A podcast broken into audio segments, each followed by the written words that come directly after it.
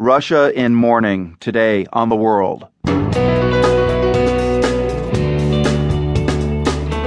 I'm Marco Werman. Officials in Moscow are investigating why a Russian airliner crashed in Egypt this weekend.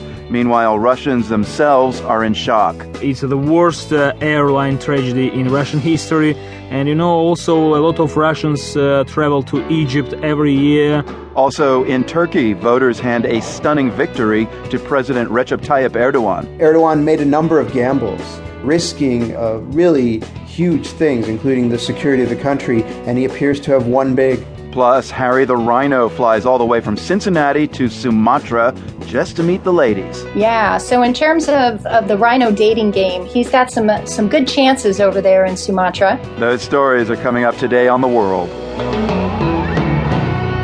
The World is brought to you by Lumosity, offering a 10 minute fit test to challenge memory, attention, and problem solving, with brain games to calculate baseline scores and build a personalized brain training program.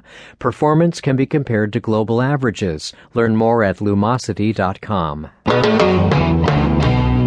I'm Marco Werman, and you're with the world. There is no clear indication yet as to why a Russian airliner crashed this weekend in Egypt's Sinai Peninsula. The flight was operated by Metrojet, a Russian carrier. It was on its way from the Egyptian resort of Sharm el Sheikh to St. Petersburg. All 224 people on board died.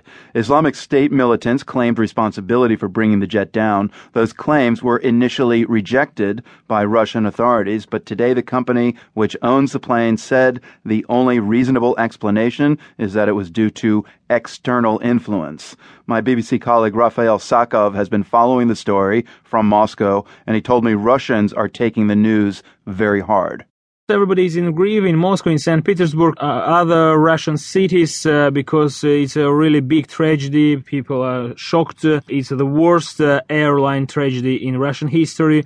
224 people killed. The previous death toll was uh, 170 people in 2006. And you know, also a lot of Russians travel to Egypt every year. About 3 million Russians go there and uh, mostly to Sharm el-Sheikh resort city, which is also really, really popular among Russians. How are the Russian media handling this disaster? What have you seen on TV? You know, of course, uh, mostly uh, Russian media here, they are uh, under governmental control, so they are uh, state control media. They give information that uh, uh, they cannot rule out that terrorists could have had a hand in the air disaster, but as we know today, it was uh, Kogalymavia, this company which is operating under the brand uh, Metrojet. Uh, they gave a press conference and they told that the jet could have been uh, torn apart, uh, broke apart, only if there was something physical uh, or something mechanical influence on the aircraft. Tell me a bit more about Metrojet. How how new is this airline? Uh, do they kind of uh, dabble in cheap seats uh, to to these resorts? Uh, they are working on mostly uh, almost uh, 20 years, uh, this company, but they are a small company.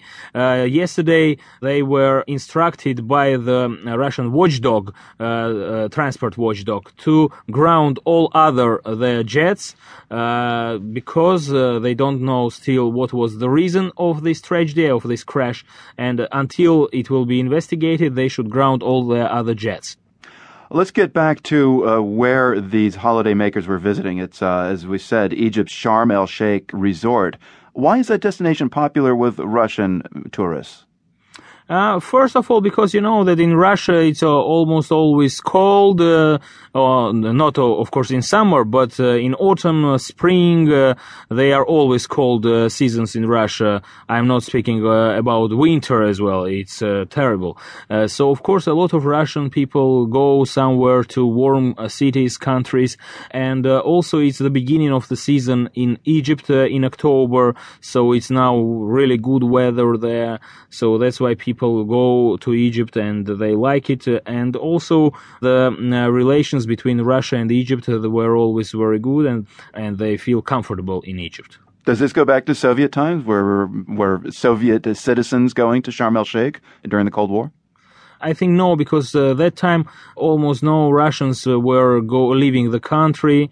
So of course uh, it's difficult to compare because now it's of course uh, open tourism. You can travel where you want, not uh, like it was uh, earlier.